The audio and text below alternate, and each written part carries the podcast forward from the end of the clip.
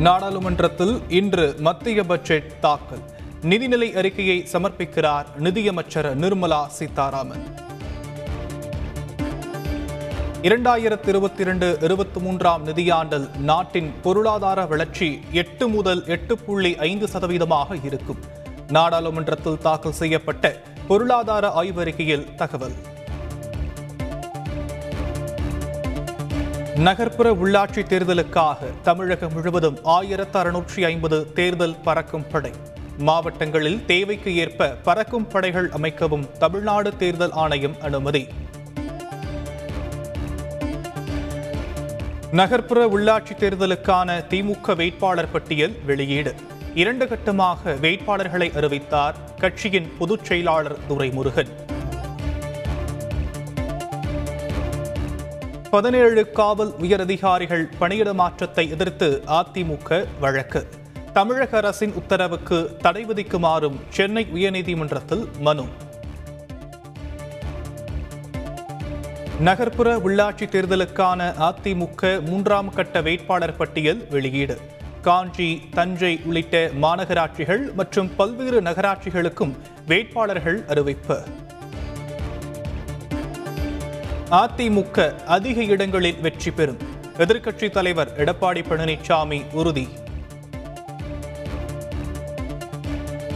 நகர்ப்புற உள்ளாட்சி தேர்தலில் பாஜக தனித்து போட்டி. நாடாளுமன்ற தேர்தலில் அதிமுகவுடன் கூட்டணி தொடரும் எனவும் அண்ணாமலை அறிவிப்பு.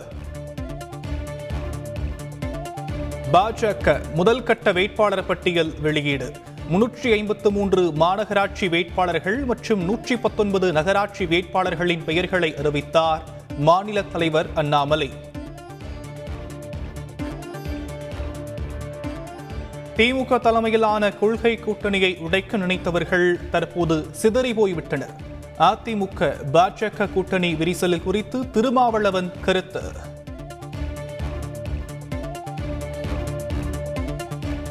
திமுக அணியில் காங்கிரஸ் கட்சிக்கான இடப்பங்கீடு இறுதி செய்யப்பட்டிருப்பதாக கே எஸ் அழகிரி தகவல்.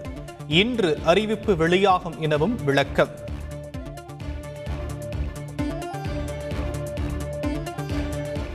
பிப்ரவரி ஆறாம் தேதி முதல் மக்கள் நீதி மய்ய தலைவர் கமல்ஹாசன் பிரச்சாரம். பத்து நாட்களுக்கு தமிழகம் முழுவதும் சுற்றுப்பயணம் மேற்கொள்வார் என அறிவிப்பு.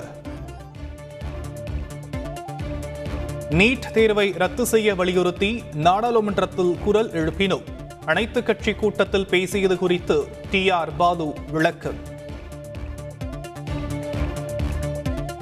கால்நடை மருத்துவ படிப்புக்கான தரவரிசை பட்டியல் நாளை வெளியீடு. கால்நடை மருத்துவ பல்கலைக்கழகம் அறிவிப்பு. தமிழகத்தில் மேலும் பத்தொன்பதாயிரத்து இருநூற்றி எண்பது பேருக்கு கருணா தொற்று. ஒரே நாளில் இருபது பேர் உயிரிழப்பு எனவும் சுகாதாரத்துறை தகவல்.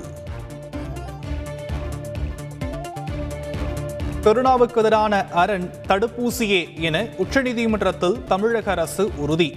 கட்டாய தடுப்பூசிக்கு எதிரான வழக்கை தள்ளுபடி செய்ய வேண்டும் எனவும் கோரிக்கை. தமிழகம் முழுவதும் இன்று முதல் மீண்டும் பள்ளி கல்லூரிகள் திறப்பு. ஒன்று முதல் பனிரெண்டாம் வகுப்பு வரை உள்ள மாணவர்களுக்கு நேரடி வகுப்புகள் துவக்கம். முன்னெச்சரிக்கை நடவடிக்கைகள் எடுக்கப்பட்டிருப்பதாக மாணவர்கள் அச்சமின்றி பள்ளிக்கு வர வேண்டும். அமைச்சர் அன்பில் மகேஷ் வேண்டுகோள். புதுச்சேரியில் நான்காம் தேதியிலிருந்து பள்ளி கல்லூரிகள் திறப்பு. கல்வித்துறை அமைச்சர் நமச்சிவாயம் தகவல். மத்திய அரசு ஊழியர்கள் பிப்ரவரி வீட்டிலிருந்தபடி பணிபுரிய அனுமதி. ஐம்பது சதவீத பணியாளர்கள் மட்டுமே அலுவலகம் வரலாம் என்ற உத்தரவு பிப்ரவரி பதினைந்தாம் தேதி வரை நீட்டிப்பு. நாகையைச் சேர்ந்த பத்துக்கும் மேற்பட்ட மீனவர்களை கைது செய்தது இலங்கை கடற்படை. எல்லை தாண்டி மீன் பிடித்ததாக குற்றச்சாட்டு. இலங்கை நீதிமன்றத்தால் விடுதலை செய்யப்பட்ட தமிழக மீனவர்களுக்கு கருணா தொற்று.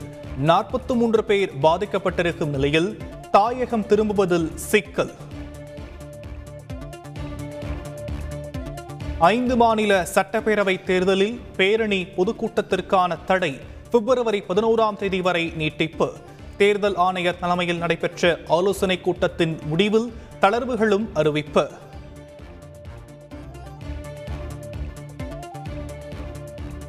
பள்ளி மாணவி தற்கொலை விவகாரம் குறித்து தேசிய குழந்தைகள் பாதுகாப்பு ஆணையம் விசாரணை. மாணவியின் வீடு தஞ்சை பள்ளி விடுதியிலும் ஆய்வு.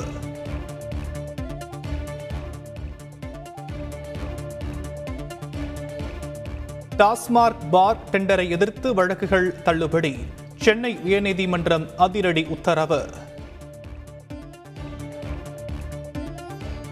சென்னை ஈஞ்சம்பாக்கம் பெத்தல் நகர் மின் இணைப்புகளுக்கு துண்டிப்பதற்கு காலக்கெடு வழங்கியது உயர்நீதிமன்றம்.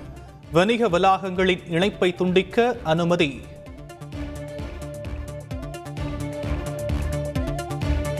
வாய்ப்புகள் அனைவருக்கும் சரிசமமாக கிடைக்க வேண்டும். தேசிய மகளிர் ஆணைய விழாவு பிரதமர் மோடி வலியுறுத்தல்.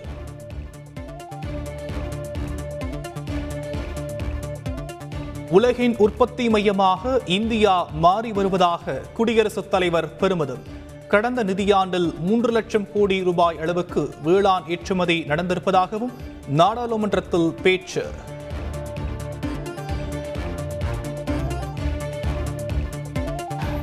ஜனவரி மாதம் வரை ஒரு லட்சத்து முப்பத்தெட்டாயிரம் கோடி ரூபாய் அளவுக்கு ஜிஎஸ்டி வரி வசூல். கடந்த ஆண்டை விட அதிகம் எனவும் மத்திய நிதியமைச்சகம் தகவல்.